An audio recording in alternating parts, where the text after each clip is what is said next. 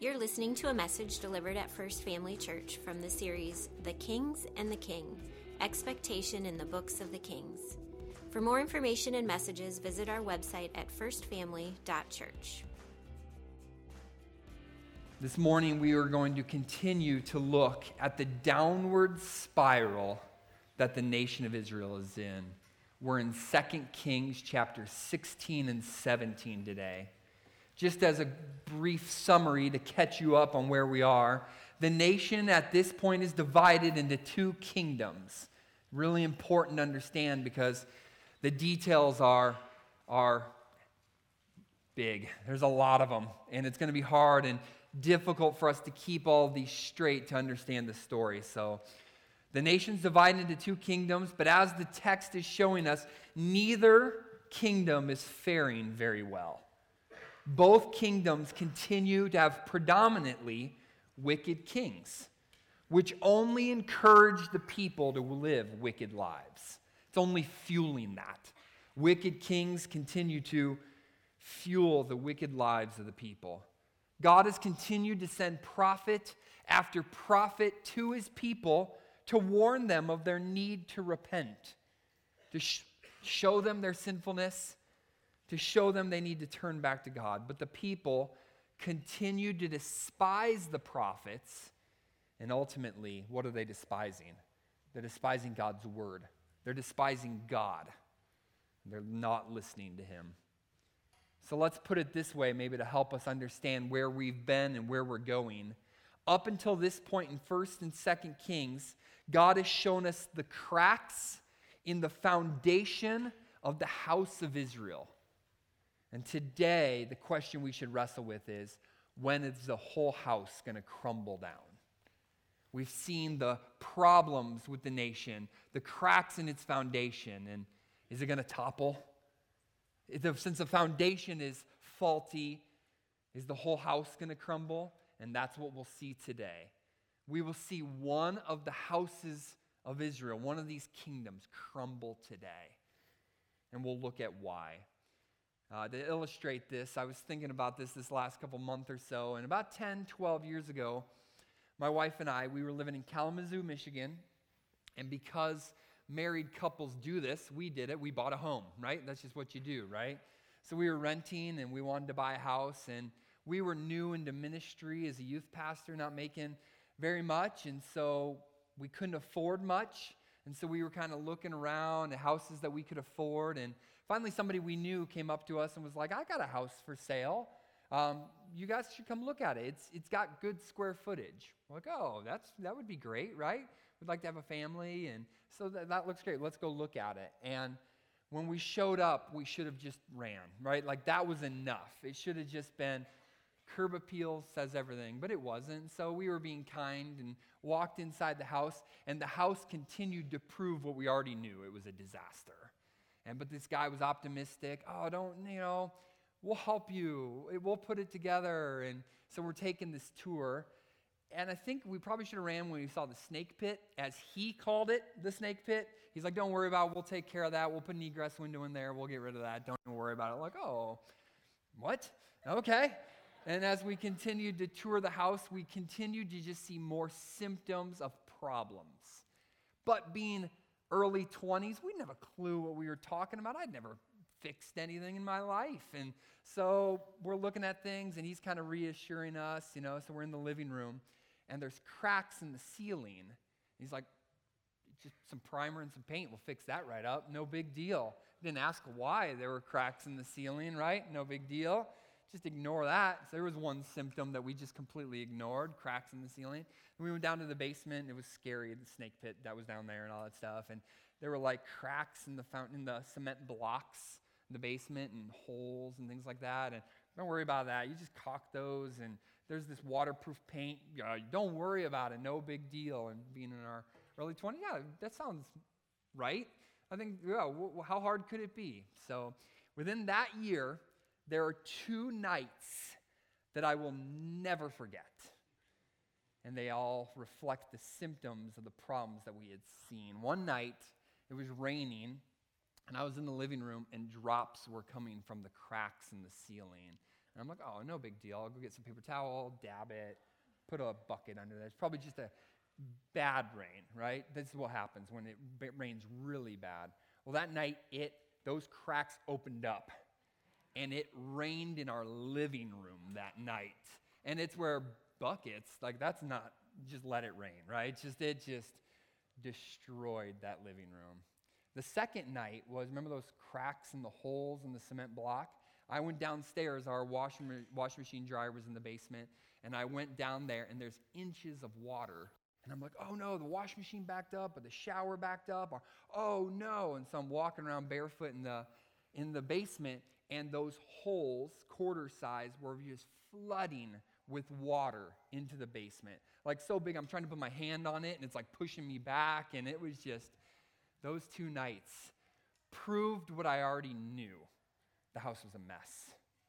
And those nights, the house didn't literally crumble, but it, it crumbled. It was a mess, a big problem that we had to deal with. That's a good illustration for what's going to happen in our chapters today. You have seen symptoms for weeks of a problem. You have seen cracks in the foundation. And as we look at our text today, the question you'll have to wrestle with is when is it all going to crumble? A shaky foundation never stands. And today we will see one of the houses of Israel crumble. And we'll wrestle with why and how and, and all of those things today. So I hope you're in your text by now. 2 Kings chapter 16 and 17. And we're going to wrestle with the question is, is this whole house going to fall apart? Or will they be able to fix the problems, right, turn around, repent, and will we be able to move on? Today we will see one of these houses crumble.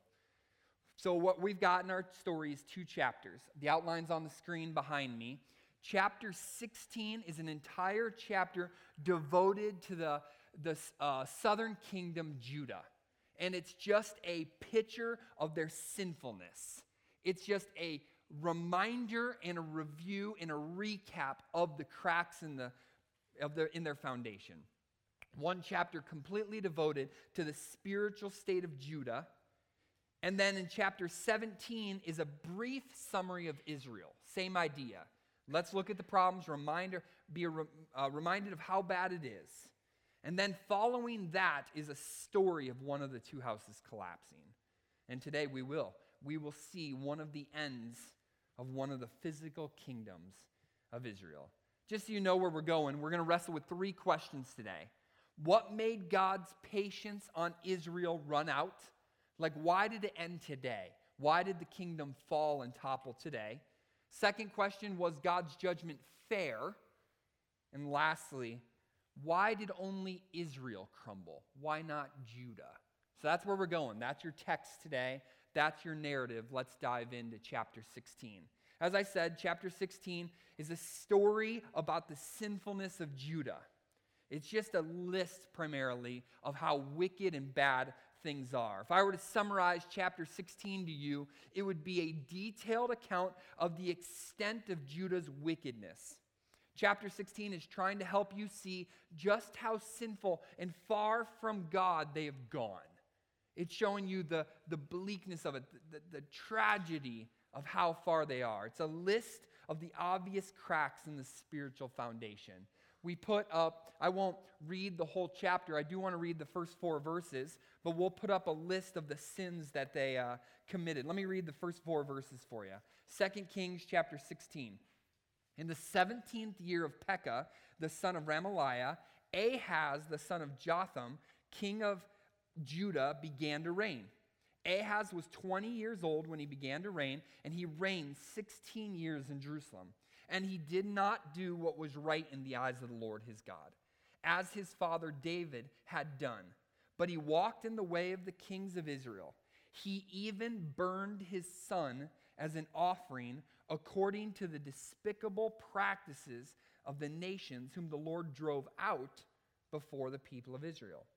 And he sacrificed and made offerings on the high places and on the hills and under every green tree. You hear the wording of it, even how it's written? Everywhere. Sin is everywhere, it's rampant. And maybe the pinnacle of the sin is the king sacrifices his own son as an offering. So here we've got a list of sins. Let me walk you through the rest of the chapter and just help you see just how bad things are. In verse 3, we see the king sacrificing his son to a false god. In verse 4, we see sacrifices on false altars. In verse 7, we see treaties with other nations. In verse 8, we see the misuse of God's money from the house of the Lord, the storehouse, the gathering of the resources, the misuse of that money. In verse 10, we see integrating foreign worship practices into how they were to worship God.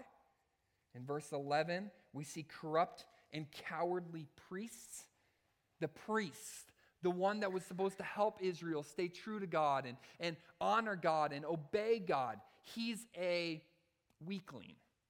And whatever King Ahaz asks, recommends, he just says yes. Instead of fighting for spiritual strength and instead of fighting for steadfastness, he's as corrupt as anybody. He's just a pushover. In verse 12, the king is leading the way in false worship. In verse 14, Ahaz the king tears down God's altar and edits it to make it more interesting, to make it better. He's altering everything. So here's where the picture in Judah from the top down, complete wickedness. The king and the priest are as corrupt as anybody, and they're leading the nation towards wickedness and sin. And it's as bleak as it's ever been. Last week, Pastor Todd summarized for you the sins of God's people in three easy to understand categories, or how they should have lived. And then, if you were to summarize chapter 16, you could just say they broke all three of these. The nation of Israel is not living up to any of these at this time. Judah, for sure, was guilty of not obeying these three main categories of sin. And it's so bleak. And that's what chapter 16 is all about just how gross and dark and sad God's people are living. And that's our story in chapter 16. Chapter 16 is a list of criminal charges against Judah. And now our job is to look to the judge to see what the sentencing will be for their crimes. And all we're given in chapter 16 is a simple verse, verse 5, that tells us what God does. So you're thinking right now, what do you think the punishment for this crime will be? Let's look at verse 5. Then Rezin, king of Syria, and Pekah, the son of Remaliah, king of Israel, came up. So the two enemy nations form alliance. They come and wage war on Jerusalem, Judah, and they besieged Ahaz, but could not conquer them. That's it. That's what we're told. Judah's as wicked as it's ever been, and the result is mercy. God defends his people. God does not allow them to be defeated.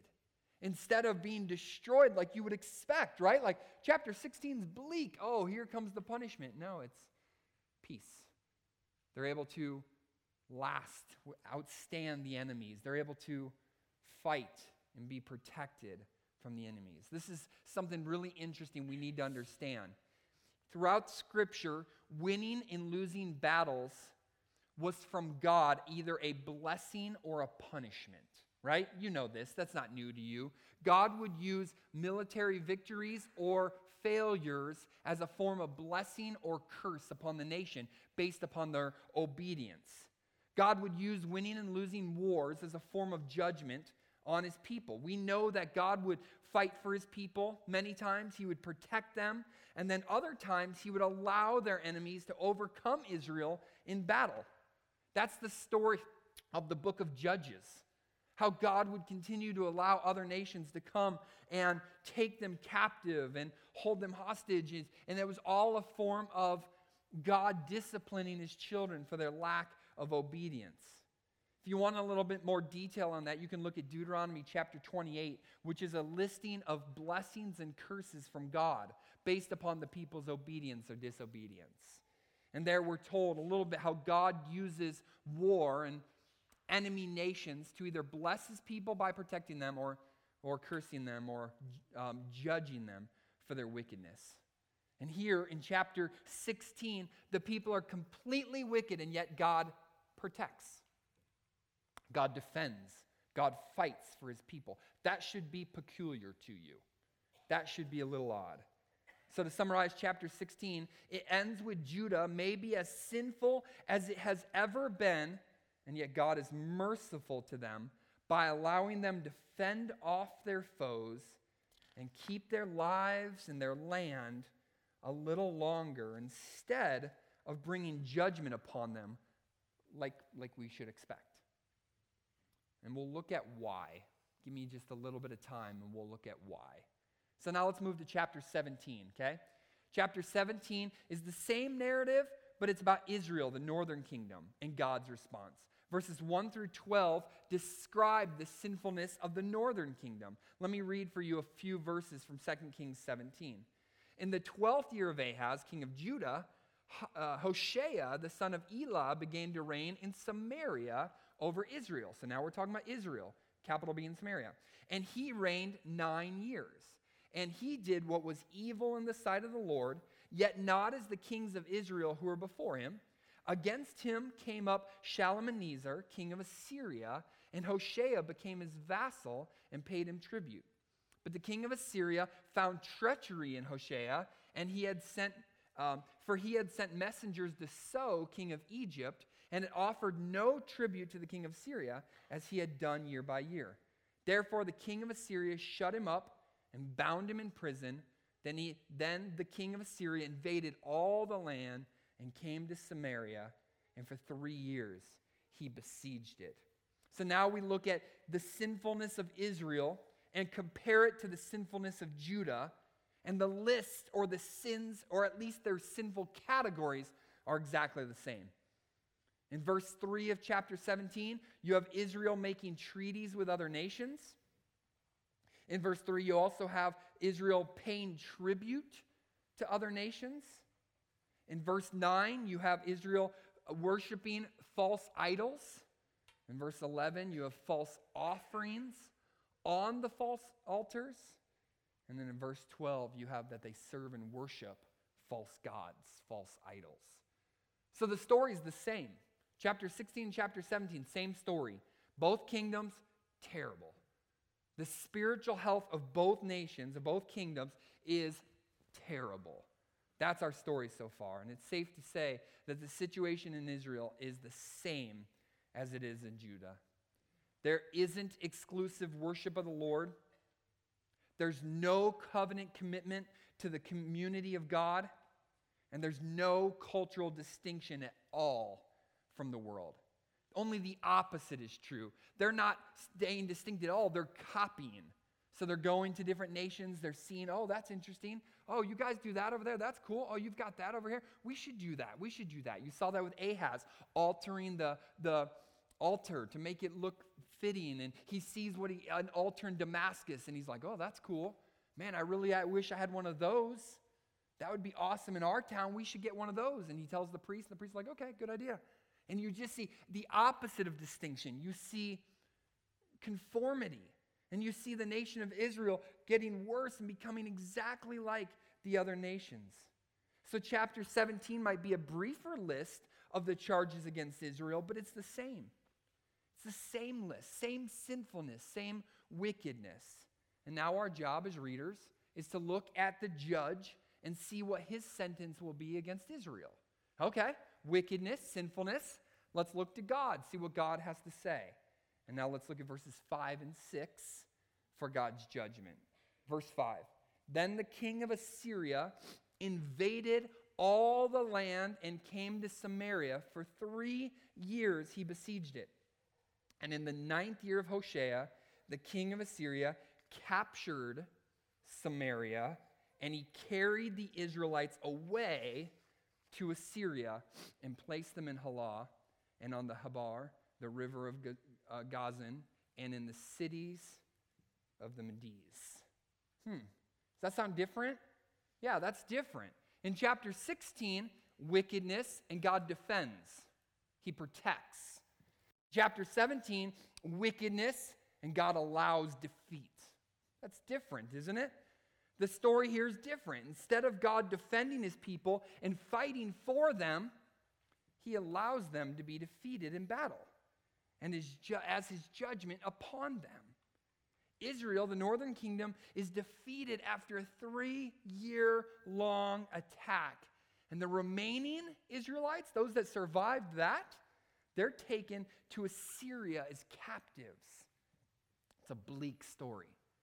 This is, things are not good. Both nations completely sinful, and God allows the nation of Israel to be defeated. He doesn't fight for them, He doesn't defend them. He allows the foreign nation to judge Israel and to swoop in and defeat them for three years and then hauls the captives off to the other nations, dispersing them. And at this point, the northern kingdom is done. We call this, right, like the, the end of the northern kingdom, the defeat of the northern kingdom. Chapter 17 of 2 Kings. So I want to talk about real quick why the difference? Why the difference in God's judgment? You see, both Israel and Judah were guilty of the three things we mentioned last week. One, Judah is shown mercy from God and protected. The other, Israel, receives justice from God, for their sin is defeated by their enemies. The rest of chapter 17 that we haven't looked at yet helps us understand the why. Why did this all happen? And we'll look at that for the remainder of our time. So remember those three questions I mentioned at the beginning that we'll talk about these three questions? Let's dive into those now. Number one, why did God's patience run out now? Why, after all this time, the books are pretty lengthy, there's a lot of detail of their sinfulness. Why did God's patience run out now? Why the defeat of Israel? Well, it's in verses 13 to 18. Let me read it for you. Verses 13 of 18, chapter 17. Yet the Lord warned Israel and Judah by every prophet and every seer, saying, Turn from your evil ways and keep my commandments and my statutes, in accordance with all the law that I commanded your fathers, and that I sent to you by my servants, the prophets. But they would not listen. Underline that if you don't mind. Verse 14, but they would not listen, but were stubborn as their fathers had been, who did not believe in the Lord their God. They despised his statutes and his covenant that he made with their fathers and the warnings that he gave them. They went after false idols and became false, and they followed the nations that were around them, concerning whom the Lord had commanded them that they should not do like them. And they abandoned all the commandments of the Lord their God and made for themselves metal images of two calves and they made an Asherah and worshiped all the host of heaven and served Baal. And they burned their sons and their daughters as offerings and used divination and omens and sold themselves to do evil in the sight of the Lord, provoking him to anger. Therefore, the Lord was very angry with Israel and removed them out of his sight. None was left but the tribe of Judah only. That's a brief why, because they would not listen. Sometimes I was thinking about this. A lot of times, being a parent is difficult, and there's moments you have to make some tough decisions, right? Like, how many times do I need to tell my children to clean their room before I do something about it, right? Or how many times do I need to say stop doing something before I make them, right? So, hey, uh, is your room clean? Not yet. Okay. Hey, is your room clean? Not yet. Okay. Is your room clean? I'm coming up there, right? Like, and every Saturday is different because I don't know what my patience is at that day, and like every that and that's kind of the story that's going on. How long will God be patient to his children? How many times will he warn them? How many times will he send prophets? How many times will he ask them to repent before he makes them? That's kind of the story that's going on. And chapter 17, he's done. It's time to enforce the rules. It's time to teach them the lesson they obviously have not learned. Verse 14, they would not listen. A few things I want to point out from the remainder of those verses that I just read. I want you to notice in those verses I read the lack of fear of God or even acknowledgement of God. The nation is living, the people of God are living without God. The nation is completely living as if God doesn't exist. There's no fear of God, and there's no mention of God. The prophets are yelling at them repent, turn. The day of the Lord is at hand. Uh, admit your sinfulness, turn back to God, and they refuse to listen. These verses tell us that God sent every prophet and seer to them, and they pay them no mind, as if they were deaf to their warnings. God speaks to them via the prophets, and they refuse to listen to their warnings. If you've ever read the prophets, and I'm sure you have, you know just how heartbreaking it was for these men to constantly call the nations to repentance and to receive hostility in return. How long these men would go to them and say, Repent, the day of the Lord is at hand, repent. And how poorly they were treated.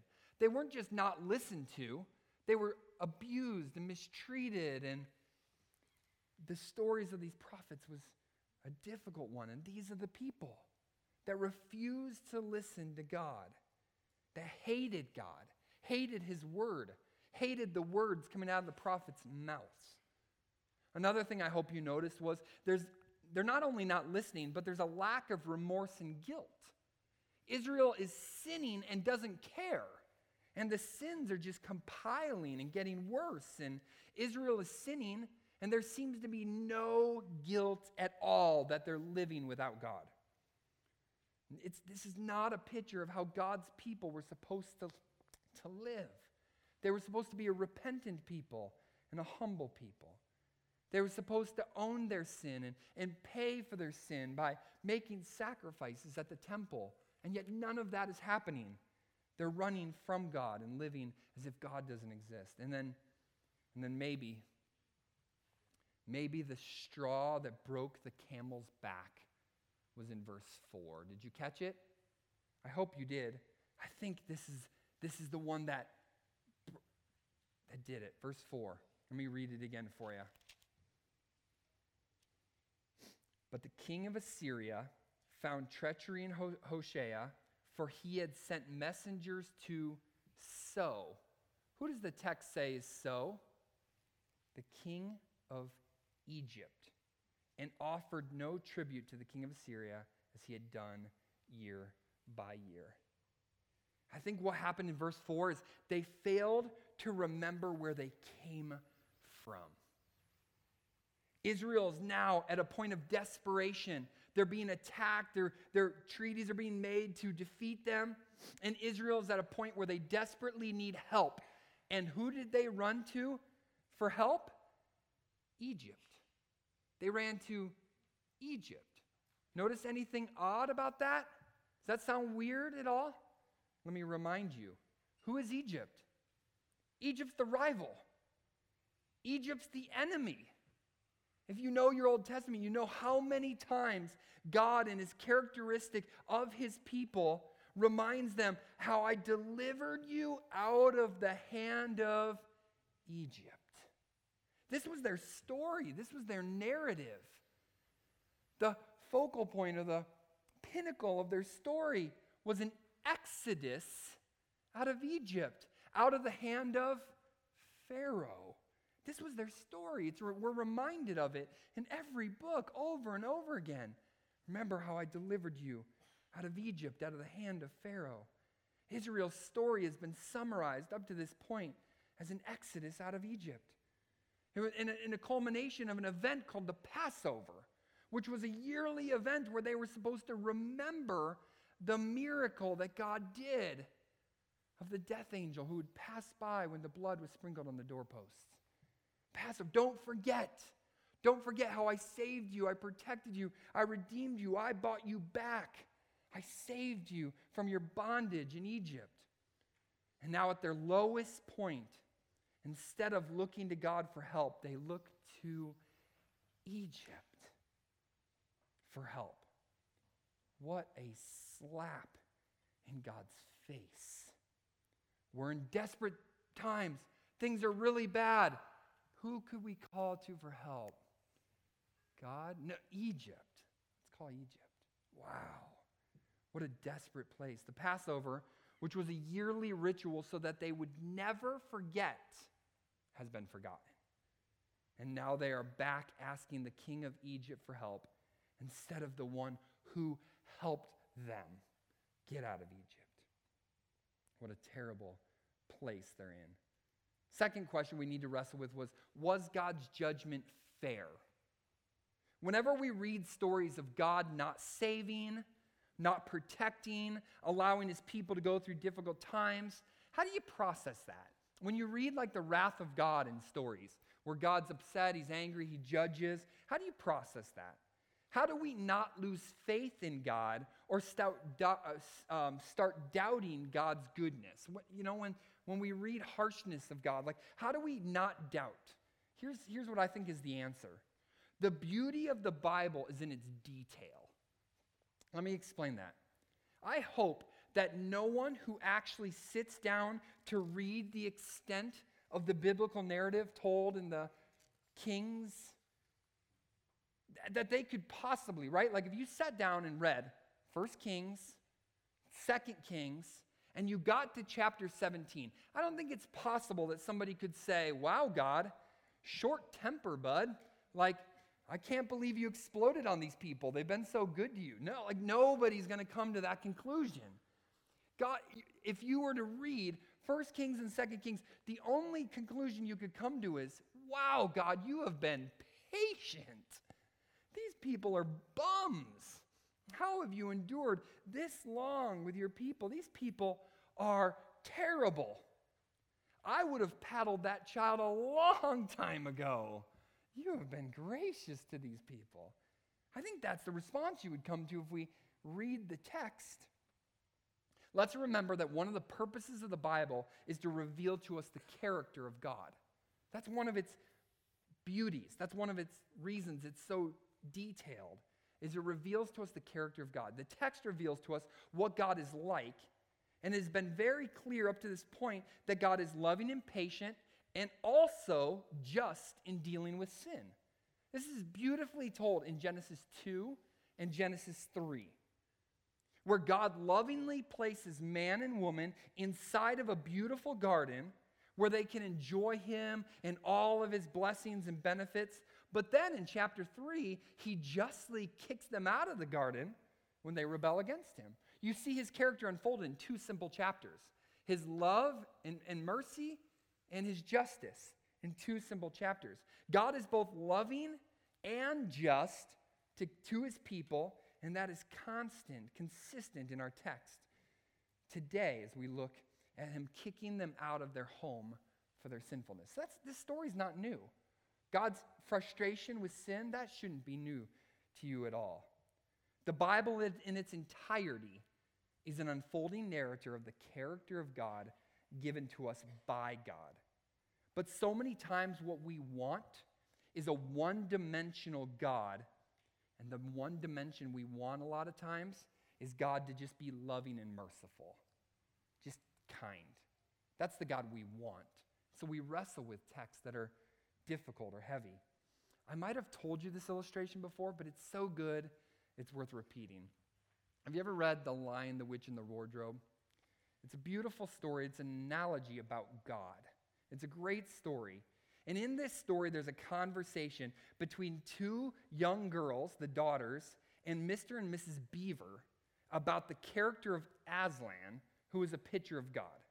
When in Narnia, the children meet Mr. and Mrs. Beaver, and Mr. and Mrs. Miss Beaver describe to them the beauty of who Aslan is, his depth, his majesty. Here's how the story goes Is he a man? asked Lucy.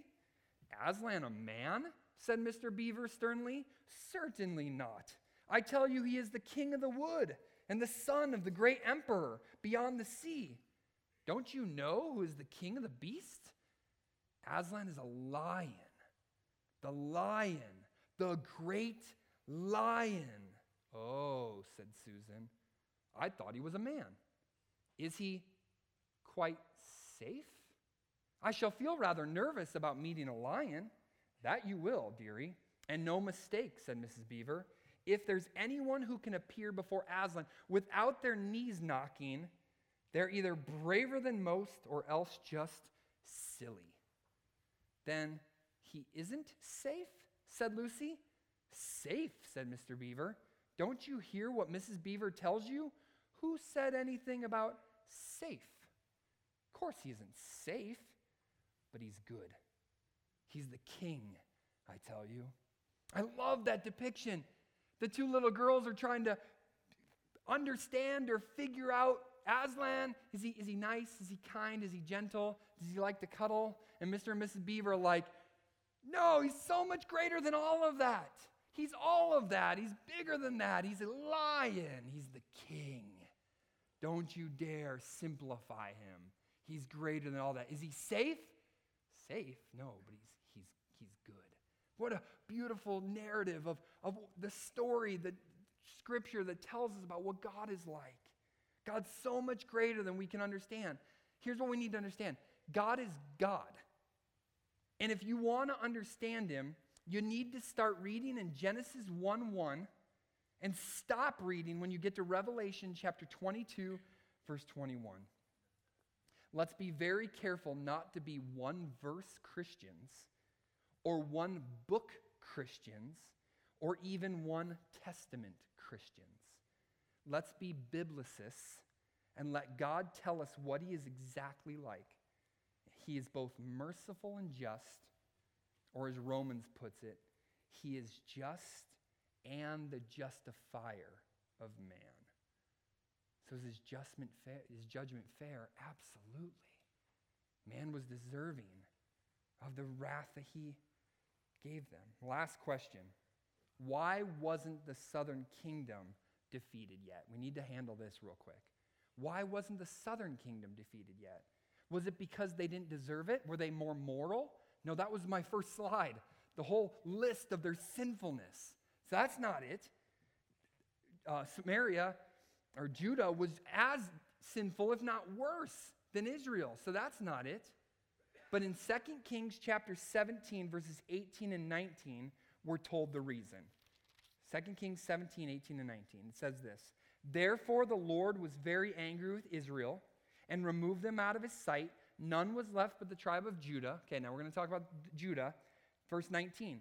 Judah also did not keep the commandments of the Lord their God, but walked in the customs that Israel had introduced. So, yes, they're as guilty. That's not the reason. So, what is the reason? It's just God's mercy. It's just God decided not to give them what they deserved. That's what we're told. They're as guilty, yet they didn't get the same punishment. That's what we're told. It's God's mercy. God, in his kindness, doesn't give all of Israel what they deserve. Instead, he shows mercy to some. That's all we're told from the text. But, praise the Lord, we're thousands of years removed from the story. We have the canon of Scripture. We know a deeper truth. And here's the deeper truth the deeper reason he pardoned Judah is something we only know from understanding the full story of the Bible. Here's the reason the reason God spared Judah was because Judah holds the hope of Israel, the Messiah. What we see starting in Genesis 3 and continuing on through the rest of the pages of Scripture is God's plan to send the Savior of the world. And his plan is to do this through the specific tribe of Judah. That was his plan to send it through the line of Judah. So he spares Judah for the sake of his plan. He spares Judah because he has a Savior who will come. And as our story continues, what I want you to do from now on is to keep your eye on the southern kingdom, Judah, to see just how God will continue to preserve the line of Judah in spite of their terrible sinfulness. That's why he's preserving, because he has a plan, because he knows what he's doing. So, if I can summarize this all up, I want to kind of just put this into a couple things that you can be like, okay, I get it. Two chapters, tons of details, lots of kings' names, locations, war. Sometimes God's merciful, sometimes he's just. Like, what do I do with all this information? Let's just summarize it in a couple couple, three points, okay? Here's what I think you should walk away with today. What do I learn from 2 Kings 16 and 17? Number one, you're supposed to see man's character. From all those lists of sinfulness, what you should see is what mankind is really like. Mankind loves sin. All of us. That's who we are. That's our character. We love sin. And man tries to live independently from God. Today, our text reminds us of, reminds me and you of what we are like without the mercy of God. Without God's mercy on us, that would be us. Those lists would be your story. That would be your high school years. That would be exactly what all of us were like, except for the mercy of God. It should teach you what you're like, it should be a mirror. Number two, the text teaches us what God's character is like. And the text is very clear that God hates sin. He hates sin, He despises it because it wasn't how you were made. And it teaches us that God won't let man get away with sin. He's a just judge. Let our text today remind you of how much God hates your sin. It should scare you. The text today should reveal to you your sin and then remind you God hates it. He hates our sin. God is not blind to your secret sins either. You may be fooling your spouse. You may be fooling your kids. You may be fooling your employer. You're not fooling God. God sees, God knows, and He's dealing, and He will deal. Repent. That's what we're called to do. Listen to the prophets. Repent, for the kingdom of God is at hand. Turn from your sins, turn to God. Own your sinfulness and ask for His mercy. And then, lastly, the point of the text is to see God's plan. It's hinted, I'll give you that. In the text, it's hidden. We're just told that He preserves Judah. That's all we're told. But that's enough, Bible readers, to see God's plan. We know that God's going to deal with sin either by His justice or His mercy. Since the beginning, God has always been working His plan to once and for all deal with sin. As an example of this, think about the prophets. No matter what prophet you think of, they always had two prophecies, two things they were warning the people about. The first was the day of the Lord, which was coming judgment. That wasn't good news.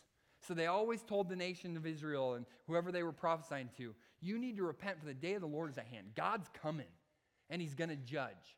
But they also had a second prophecy too, a second thing that they warned or told of, and that was a future king or a future Messiah. See, every time the prophets opened their mouth, they told people God's going to deal with sin, either by judging it in the day of the Lord or by solving it and paying for it by the coming king, Messiah. God has always had a plan to pay to take care of sin, to deal with sin. Both of these were promised from God that he would deal with sin. And that's a great reminder for us. Either we'll pay for our sin, or it's possible that we could look to God to pay the penalty for our sin. And that's where our take home truth takes us today.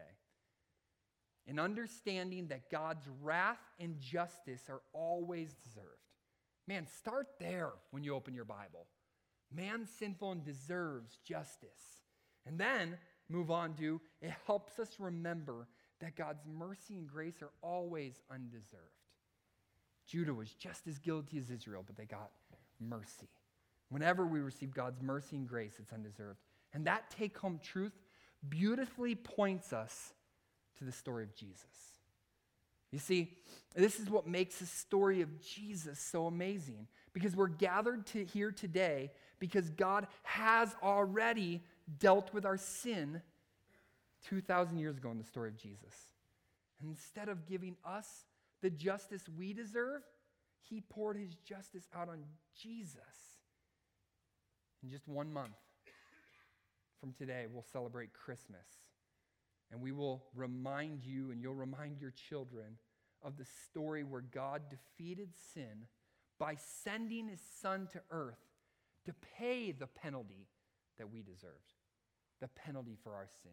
Here's how Galatians put it, puts it. Galatians puts it so beautifully. It says this Christ, the Messiah, redeemed us from the curse of the law by becoming a curse for us. The justice that you deserved has been paid for by another, Jesus Christ. Instead of wrath, we get love, and only because of our substitute, the promised Messiah, Jesus Christ. Allow the good news that mercy and grace have come, and allow the truth that you deserve his wrath and justice to humble you and turn to Jesus, repent, and be reminded today of his love and kindness. We hope you enjoyed today's message. For more messages, visit firstfamily.church forward slash sermons or subscribe to our podcast feed. Thanks for listening.